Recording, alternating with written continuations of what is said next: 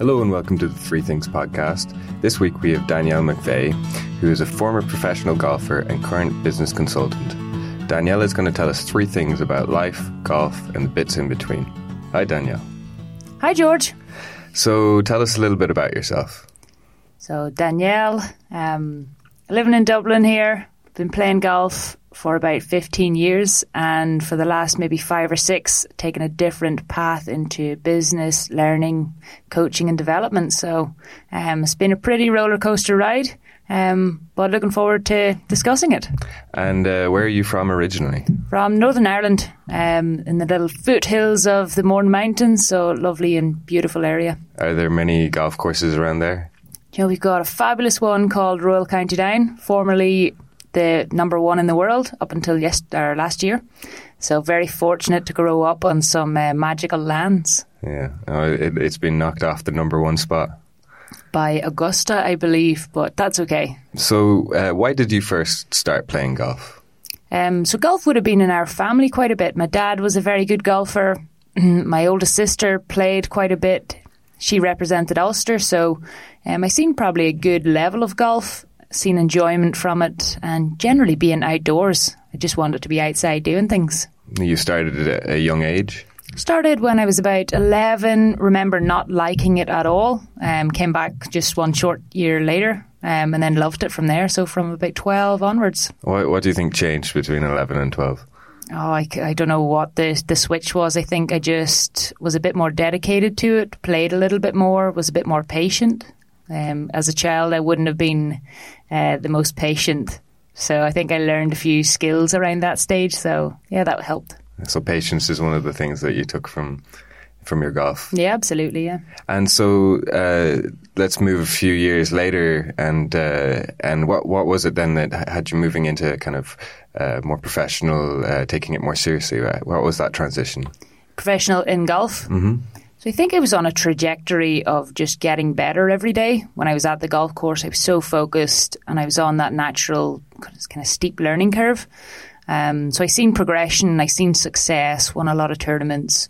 Um, so the na- the natural step was representing Ireland, representing Great Britain and Ireland, and then turn professional ultimately. Um, and that was sort of the the path I was on. So I, I kept going until I didn't want to anymore. And uh, w- was it like you had this intention from the start to to take that trajectory, or was it something that sort of gradually developed? Yeah. Um, it's funny actually. Last week we were cleaning out my mother's old house, and I see, I found an old diary, and it had a goal in it that I want to be the number one in the world. So I think from a young age, I really had that aspiration to do so, um, and luckily I had the support system around me to to help me well, get as close to that as possible. Um, so, what was like the most surprising thing about um, professional golf for you? I think how difficult it was um, and that it's not what you see on TV. so you go there, you have to organise everything yourself. Um, and I turned pro right at the sort of the start of the recession, so sponsorship was few and far between. Mm. Um, so you had to do a lot with very little. Um, so I think the travelling around, staying in sort of cheaper accommodation, cooking all your own meals. Um, it's not as glamorous life, but it allowed me to to be become really good friends with a few people, um, and I've taken those friendships to today. So some good and some bad. Mm, so it was actually more about the kind of um, the life ar- around playing golf rather than actually time on the course. Yeah, the standard we played golf at at an amateur level um, globally was wasn't that far off what you'd need to be on tour. So when I was competing, sort of number three in Europe, I was right up there. Um, but it's managing everything around it. It becomes uh, it's pretty difficult. And when you're standing over a putt that you know you need to hole, or you're not going to afford heat and oil in the house the next week, um, it becomes a little trickier. Yeah, well, um, definitely that's like an extra element that could throw mm. you off at the high pressure moments. Yeah, and it's how you deal with those, being aware of them, but also being able to get up and get on with it. Um, and it, that takes uh, an incredible mindset and discipline. And so, Danielle, what do you do now? So I work for a great company called SNP. and we do leadership communications. So there's a very natural fit from golf and learning and coaching and development to what I do today. So I'm in the very fortunate position to work with great leaders um, who want to continue getting better. Nice. And you take things that you that you learned in golf and you're bringing it to that business world. Yeah, absolutely. So it's all about perspective and learning, because um, we all screw up and make mistakes. But can you be aware of it faster than other people? And do you know what the next step is? Um, so I think if we take some of the, the best leaders and the best developers in the world, um, they've just failed and failed and failed and eventually become successful. So, um, so I think that's incredibly interesting and a really nice layover from sports and golf. So um, you've brought in three things for us today. Uh, can you tell us what your three things are? People, awareness, and learning. Great. So people. Why did you choose people as your first thing? So I think I wouldn't be where I'm at today if I didn't have the really good support system I have around me. So both that's friends, families, um, and then in the sporting world as well. So my coaches, I've been incredibly fortunate to be surrounded by some of the world's best golf coaches um, that have taken me from from a junior sort of naive golfer to um, to fairly mature and developed. What's that relationship like between a, a golf coach and a player? It's, it's it can be very difficult at times. Um, you're constantly both learning. So my first golf coach, um, he coached me for nine years and he was learning as much as I was learning at the time. So I'm sure we made some poor decisions. We tried our best at the time, um, but it's. I got some very difficult feedback at some stages. like if if uh, if my discipline or dedication was lacking some days, I think I got that message pretty quickly. Didn't happen too often, but been able to take that on board and actually um, probably re-gear. Mm-hmm. Um, I was able to do that pretty quickly. But I mean, the the obvious the obvious thing when we hear like sports coach, we think, okay, so there's somebody standing on the course with you, helping you helping you putt, but presumably it's a lot more than that. Yeah, so it's a lot of it's before you actually play golf. Um, but my my golf coach, he helped me tremendously outside of golf. Um, I leaned on him quite a bit, especially through some of the ups and downs um, that I think we'll we'll get into, especially around my father. Um, and his passing. So helping me deal with that and being able to focus on golf. Because um, I think if you're in good form off the golf course, you'll be in better form on the golf course. So um, that certainly helped. And so, who were some other people that were uh, key people for you while you were um, at the top of your golf game? So, my dad would have been the biggest inspiration got me into golf, took me to all of the competitions as a junior. Um, travelled as much as he could with me, um, but he had his own own work, so and uh, five other children to look after. Um, so he would have been the biggest inspiration for sure. Um, and nowadays, um, there's a few different people in my life that I love spending time with, uh, and I think I've taken a lot of good friends from my days in golf um, for the last 15, 20 years. So keeping that sort of close knit group of people around you um, has been has been fundamental to me being where I'm at today and, and being able to overcome some of those challenges. And uh, what are people like in the world of golf? Like what what um, when you're at a competition? I mean, presumably you're you're interacting with your competitors, mm-hmm. and like what what's the atmosphere like? How do people treat each other?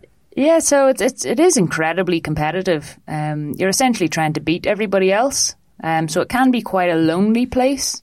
Um, I'd find two good friends from Scotland, and we travelled to all the tournaments together, and we became really good friends. So, um, but at the end of the day, they're still trying to beat you, and you're still trying to beat them. So, I think if you can sort of keep the golf to the golf course, and then just be good pals off it, um, I think that certainly helped us to manage. Mm. It would be like switching modes almost. Yeah, I think if you try and do your best, and at the end of the day, if I beat them, great, and if they beat me, let's learn from it. Mm-hmm. Um, but I mean, golf's a funny one. You can't win every single week. It's not like you're playing a football match or even tennis. Like you're going to win maybe once or twice a year if you're lucky. And so, outside of golf, um, you had some fairly serious things going on in your life. So, do you want to tell us a little bit about that? Yeah, so I think, um, well, my father passed away when I was about 21 after a very short illness, sort of six months from being perfectly healthy to passing away. Um, and he was super fit, super healthy, ate well, didn't drink, didn't smoke. So it was a massive shock to me and to the family. Um, and it came right, I was in the middle of college, um, just sort of before I was turning professional. So it was a pretty, pretty pivotal moment in my life for that, for something like that to happen. Sort of taking the feet from out from under you. Mm. Um, didn't have much time to prepare for that. So I really um, knocked me for six, for want of a better expression. Uh, tried to keep playing golf for a little bit. Um, but ultimately, um, I sort of boxed away all of those emotions and feelings and dealing with it to see could I keep playing golf, and, and ultimately that caught up on me, um, resulting in uh, having to take a break from from golf and trying to find out, uh, well, learn a little bit more about myself and, and get me the help I needed at the time. So, um, so it was pretty, uh, it was pretty pivotal now looking back, um, and helping me to shape who I am today.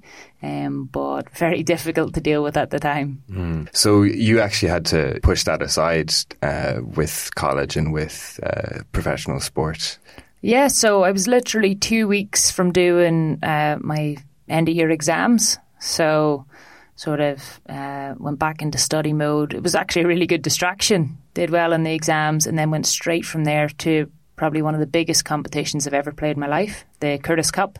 And that's Great Britain and Ireland against America. And everybody I played against that week is now, like most of them are on the tour doing really well. So it's sort of the, the pinnacle of amateur golf. Mm. So again, that was a good distraction too. And I actually played really well.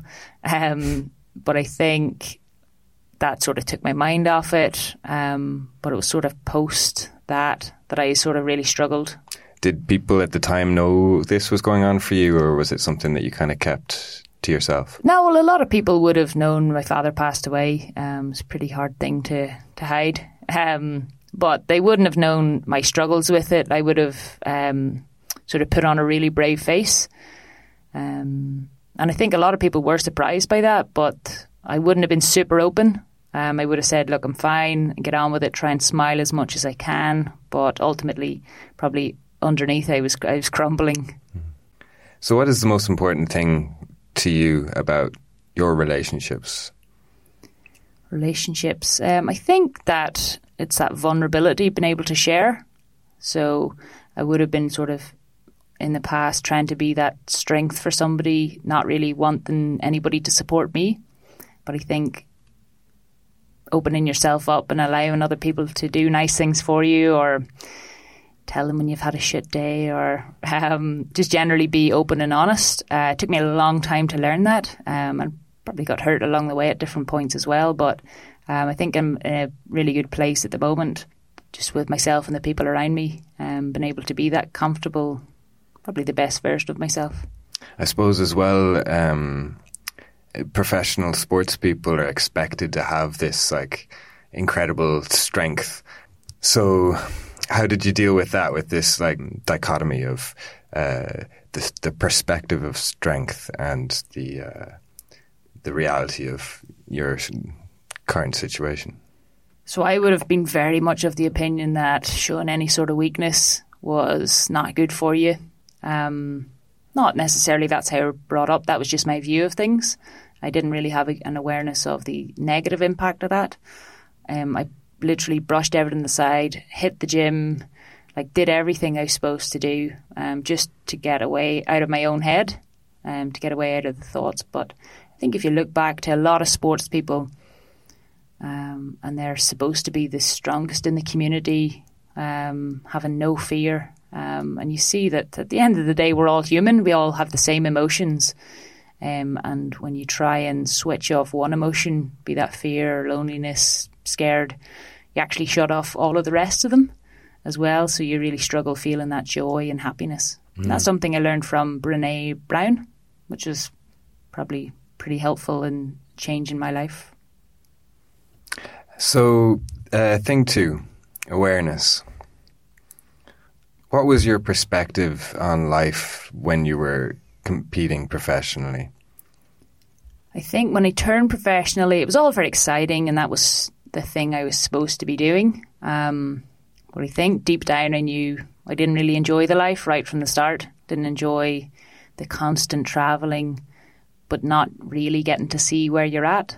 So I think I've been to something like 40 countries, but I've seen very few of them, experienced them. Um, kind of through hotel rooms and that sort of thing. Hotel, if you could afford a hotel, right. usually some uh, B and B, uh, and then we go to the golf course, and then you fly away to the next thing. I remember we've like slept in airports to save a few quid, which was one of the worst decisions I've ever made.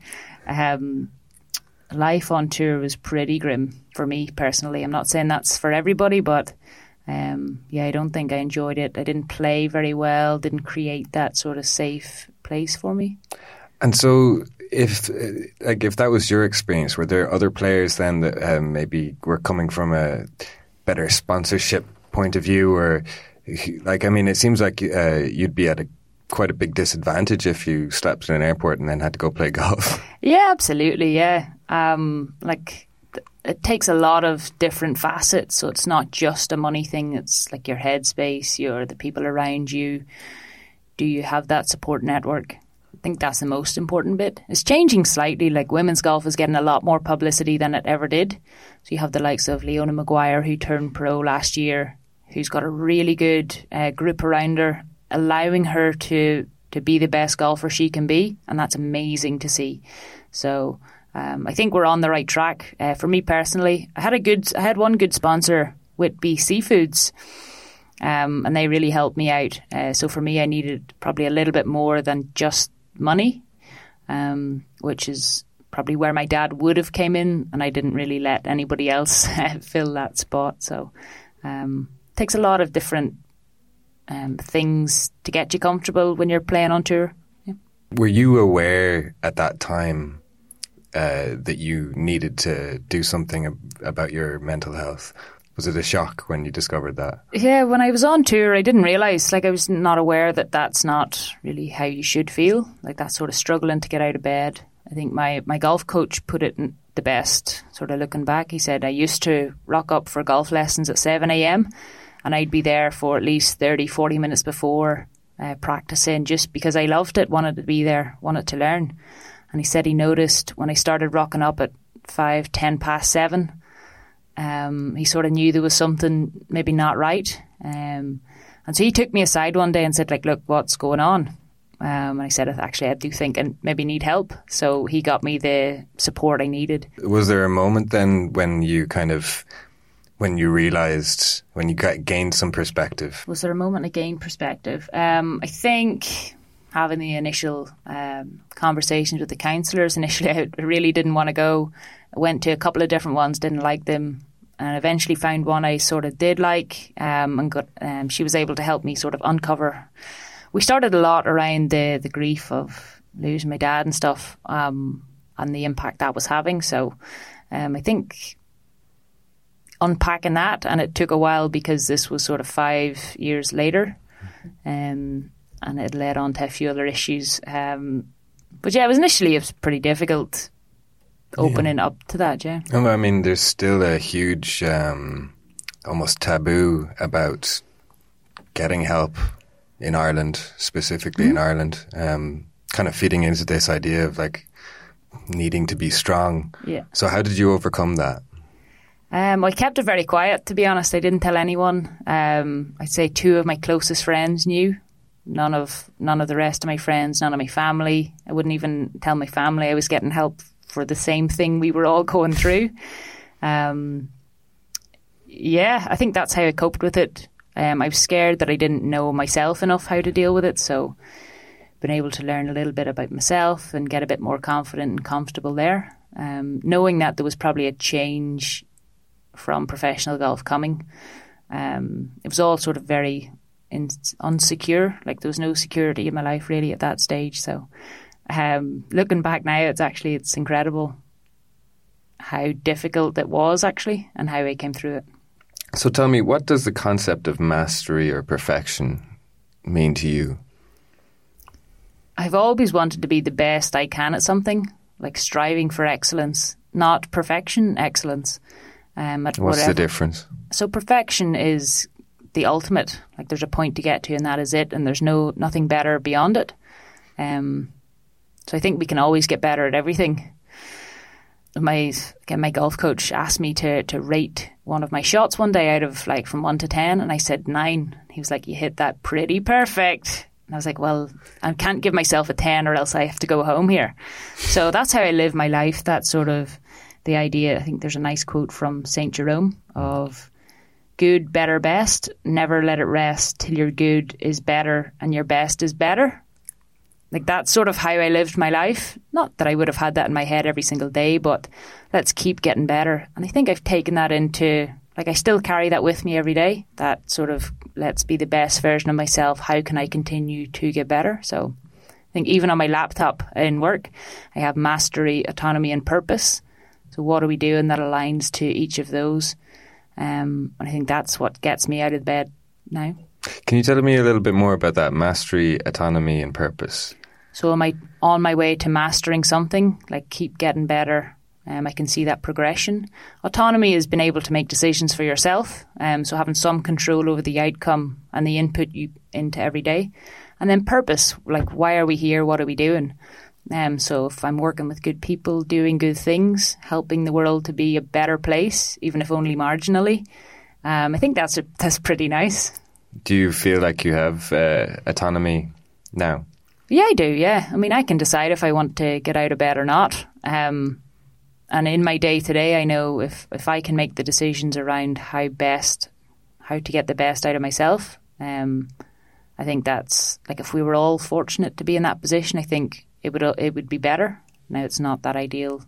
Everybody can't do that, but um, autonomy. I think I have good autonomy in my life at the moment. Yeah. What about when you were playing golf? Um, when I was playing golf, did I have autonomy? I did. Yeah, yeah. Did have autonomy, yeah. Um, I didn't realize it at the time, or I, what would I say? Um, yeah, I had autonomy, yeah. So when is when is self criticism too much? Do you think? I think I still suffer a little bit from this today. Um, like it's great to strive to be better, but sometimes you have to appreciate where you've come from. Um, when is it too much? When you can't see the good you're doing or how far you've come, and all you can see is what you haven't done, I think that's not good for mental health yourself. It's not striving for excellence. It's um, sort of a state of sort of that anxiety. Yeah. And were there were there any out, outside of counselling? Were there any other things that helped you gain awareness and perspective in your life? Yeah, I've um, my little niece has Down syndrome and she's about two. And I think just thinking about her every day um, and some of the issues, like she'd um, she had some heart issues and she had leukemia and stuff as well. So she's had a pretty rough go of it. Um, and seeing her and seeing how my sister and brother in law have come through that um, has given me massive perspective. If she can come in and smile every day, knowing what she's gone through, and her mother, my sister, she can get up and go to work. Um, and still have a good perspective in life like that helps me immensely.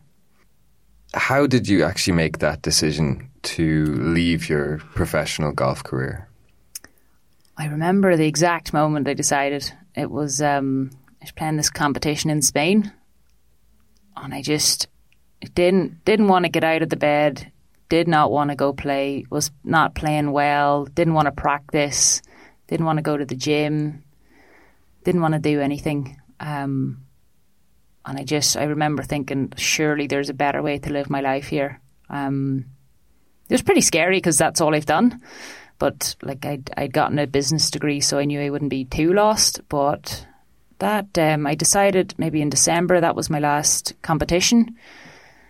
And I had to, I actually met a couple of people who helped me try and figure out, well, what actually have I learned from golf and how can I translate that into business? And it seems sort of easy looking back now, but that was a massive, massive change for me. Um, I thought, you know, I'm going to have to start again here. I don't know anything. Um, so it's really, yeah, it was really, really scary. Um, I guess in a sense as well, you're kind of, you're living the dream. So it's, it's hard to, um, hard to, uh, connect that with, you know, that you were really unhappy at the time. Yeah, everybody thinks they want to be do like be a professional athlete Um, but my my view of it, my experience of it, wasn't that enjoyable. Um, now, for a lot of people, it is. So I wouldn't diss it for anybody. I just knew, I think, what I'd learned and how I developed. Um, I, I, I had a pretty good idea I could be doing something more fun and be better at it. What were the major changes when you left golf? Um, well, I'd no money. Not that I earned a whole lot as a golfer anyway, but um, just like financial things at home wouldn't have been super. Um, so I had to get a job and get a job quick. Um, couldn't afford rent, couldn't afford heat and oil. So luckily, a family friend um, let me rent um, in their house for a few months. Got a job at a fast growing tech company. It's kind of like that idea of get on a rocket ship um, and just go for it. So that created a tremendous amount of opportunity for me personally. Um, I remember just even getting my first paycheck and the first time I was on holidays. That's like you were entitled to and you were getting paid for. Like it blew my mind, and it still does today. But um, like that, that was an incredible change. Um, yeah. Do you like the world of business? Yeah, I do like it. Yeah, I think I meet like I meet some really interesting people on a daily basis, and the people I work with, they're always striving to be better as well. So, I think there's a lot of personal development for me still. Um, I'm still miles away from where I'd like to be, but I think I'm on the right path. Um, and there's just there's a tremendous amount of change and learnings as well. So things we knew maybe 20 years ago, they're a little bit different today. So that's kind of exciting too. All right, so let's uh, that brings us on nicely to thing three, learning. So, why did you choose learning as your final thing? I've always wanted to learn and, and learn as much as possible. So, if I can learn like as, as much as possible on a daily basis, but the actual idea of learning why we learn, how we learn, what motivates us, and that comes from reading on the likes of Danny Kahneman, Sam Harris, Jonathan Haidt. Um, like it just, I find it tremendously fascinating um, why people learn. What make what makes you interested? Like, what is your intellectual ability? Why we even choose? Like, what are our behaviors? Um, I just I find that fascinating. What's the most interesting thing you learned about your own pattern of learning? I think I need to do things a few times. Um, like I've been reading a lot of podcasts and they're really, really interesting, but I often have to read them twice or listen to them twice, um, and then actually write a few notes down, um, or try and get out and actually practice something. Um, I read a really interesting book by Michael Hebron, um, who's an actual he's a golf coach, but he very much de- deals or dives into the sort of the brain side of things. Um, so I find that pretty fascinating. Um, what, what do you mean the brain side of things? The brain side of things. I'll try and find what it's actually called, but um, yeah, is uh, Michael Hebron. His book is called "Learning with the Brain in Mind." So it's not going out and um, doing repetition, like hitting a load of golf balls. Um, it's actually thinking about how best I can take in the information. Um, and if you're if you learn by doing, that's probably the best thing for you, but be able to also adapt and try different things. So listen, listen to other people, watch other people. Um, I think try as many things as possible, and the information will get in some way. Um, I haven't read him for a while now, but I, I just find things like that fascinating.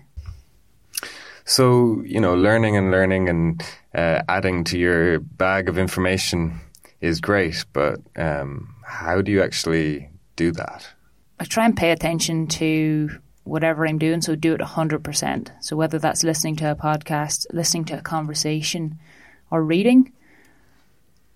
The problem with me is my memory's just not like that great. So I have to read things a couple of times or and write down a load of notes. So I sort of stumble through it.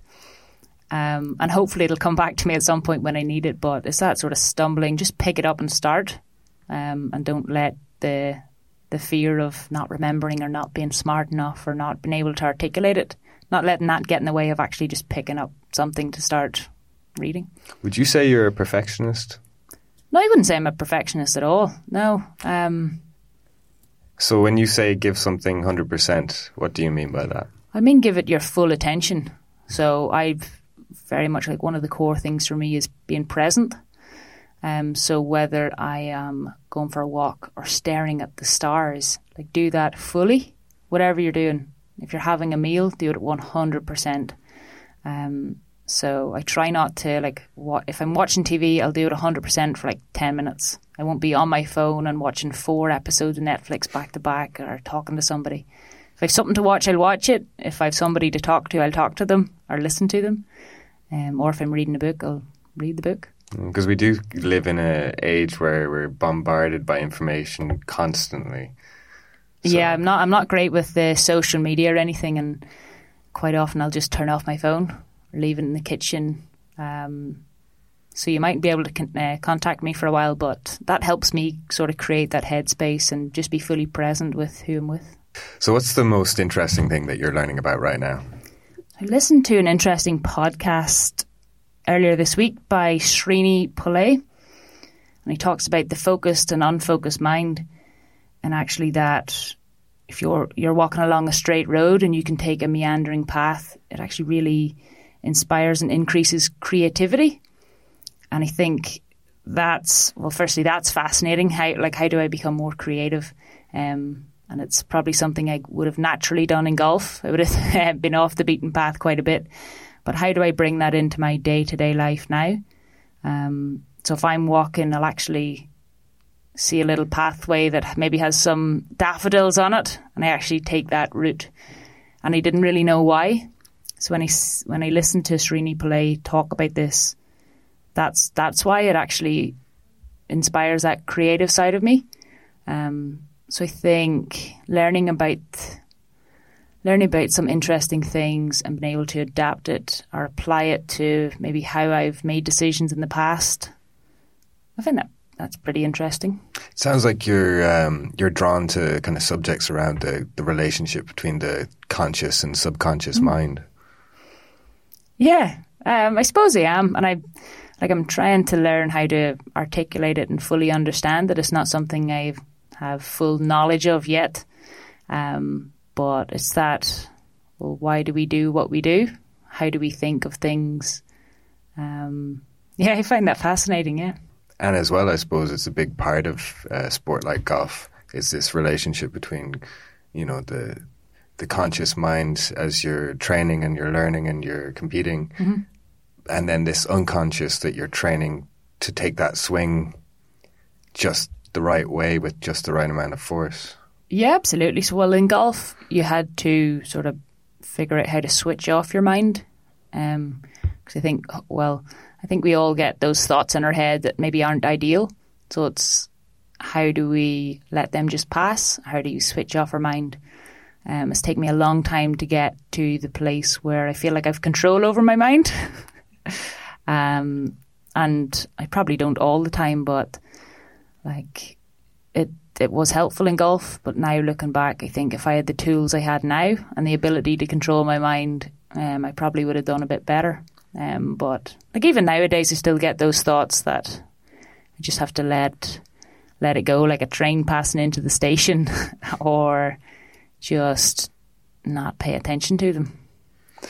You know, as well, you can't you can't learn everything. So where where do you start? You know, if you've got this hunger to learn and mm-hmm. this joy of learning, where do you start? Because there's so much there's so much out there to dive into that you know you could get lost in it. Yeah, of course. Yeah, and that's that's a, one of the beauties as well. Um, start learning what you actually are interested in.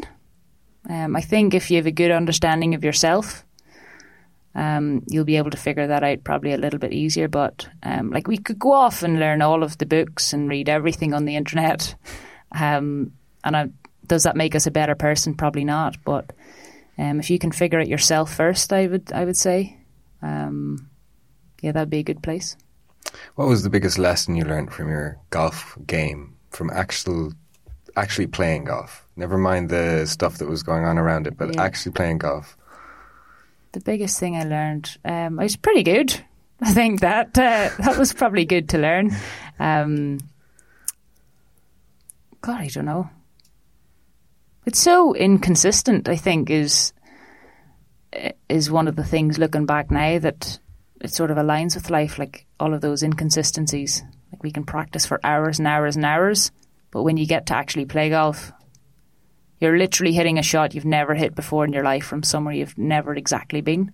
Um, so that's that's pretty fun. What about the biggest lesson that you've learned outside of golf?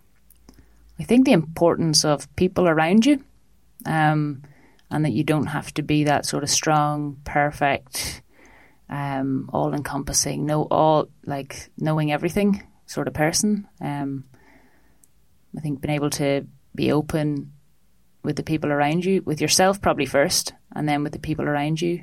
Um, I think creates that tighter bond. And I think that connection is sort of, I don't want to say why we're here, but a great benefit of being on this planet. What are you learning about today? What am I learning about today? Um, I think I was listening to Eric Schmidt, who uh, was, he was the CEO. I don't know if he's still the CEO of Google, um, and he's talking about some of the processes and the impact he had at Google throughout all the years. And he's actually talking quite a bit about a leadership coach called Bill Campbell. So I was listening to that on the way into work this morning and trying to implement some of that in probably my own life. How have your goals changed over the years? Goals is a funny one for me. Um, it's that idea of always trying to get to the next stage. Like you're going through college, trying to ace your exams, trying to get to second year. We're always trying to get to the next level. Um, goals for me can be somewhat limiting. Like if I set a goal to get to 100, well, could I have gotten to 120 if I didn't have it? So mm. it's a good indication. It's good to have that direction, but I don't like to set like sort of strict targets. I think as long as I have a, a direction and some sort of checkpoints along the way to make sure I'm still on course, um, I think that's typically what I find most valuable. Yeah, maybe as well, goals can take away from um, the now, mm. the journey that we. That's the part that we should be enjoying, right? Yeah, absolutely. Yeah. So I could, my goal could be to get to world number one. But what happens when I get there? Do I fall off a cliff? How do I keep getting better? Um, so I think as long as, like, you know, I'm, I'm bringing a good attitude and intention and the right behavior to each day, I think that's sort of where I would put goals. You're coaching uh, still um, golf. Mm-hmm. Uh, do you want to tell us a little bit about that? Yeah, so I'm um, I am managing the Irish ladies golf team. So that allows me to kind of oversee the the team and the and the girls growing. Um, so I'm not actually playing myself, but it's more kind of selecting the team, getting them ready for the tournaments, making sure they're in the best sort of mindset on the day of the tournament, um, and then being that support mechanism from them. So keeps me really involved in golf without having to sort of put the hours in that I don't that I don't have at the moment. Um, and I get to see some fantastic golfers coming through. Um, it's incredibly inspirational. Who should we be watching out for? Uh, there's a couple of nice ones. So Olivia Mahaffey, she's from my club as well. Actually, she just played at Augusta last week in the first women's tournament there ever. Wow. Um, she's she's fantastic and a great person all around. Um, we have there's another girl actually from my club as well. Uh, she's only 14, so I'll not mention her name, but um, like she hits the ball like probably 50 yards further than I ever did. So um, I look forward to seeing her develop too. And uh, it must be nice as well to be in that position where you can be a support for people who maybe reflect who you were at that age. Yeah, it's, it's pretty cool. Um, like they're, I think they're probably better golfers than I were was at their age for sure. So they know how to play golf. So it's not about me teaching them that side of things. But hopefully, if they can pick up the odd bit of advice or something I say. I try not to tell them too much either. It's more being there, listening, uh, listening, getting some of the obstacles that they're exp- uh, feeling out of the way, so they can just go and play. Um, I think that's the role that I play. Do you still play golf yourself? A little bit, every kind of maybe few weeks, once a month, um, on a very average level. But at a nice club with nice people, um, surrounded by nice friends. So it's a bit more enjoyable. Very much a fair weather golfer, though. None of this uh, rain, wind, cold. Fair. I guess suppose you probably had to take uh, take some time to like f- kind of find the joy in it again.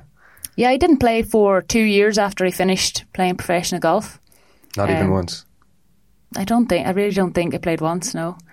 Um, so that was a massive change. What do I do with my day? But I found it. You know, I explored the social side of things in Dublin, made some good friends, um, probably partied a little bit, um, which is something I never would have been able to do playing golf. Would have been very serious. So um, travelled a bit, went to Vietnam, Japan, um, and actually started seeing the world.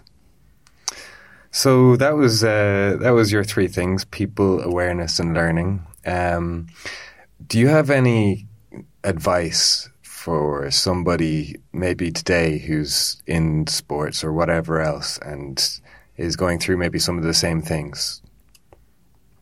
what advice do I have? Um, there's no silver bullet to make it all better, but I think if you can talk to some person, whether that be the the pro in the golf club, the you're somebody in your family, or just some random person, I think there's a lot more support systems out there now. Um, but I think take a deep breath, maybe even get a piece of paper and write down all the good things that you do, that you bring to the world, um, the people you impact in a positive way. Um, sometimes I think we, we can be quite hard on ourselves. So I think if you can take a second to realise the positive things you bring to the world, I think that might might help. Thank you, Danielle. Thanks. Thanks for having me. That was episode 8 of Three Things. We talked about people, awareness, and learning. Next week, we're talking to Dara Connolly, who's CEO of Common Purpose and is going to tell us three things about crossing boundaries in leadership. So thanks for listening and see you next week.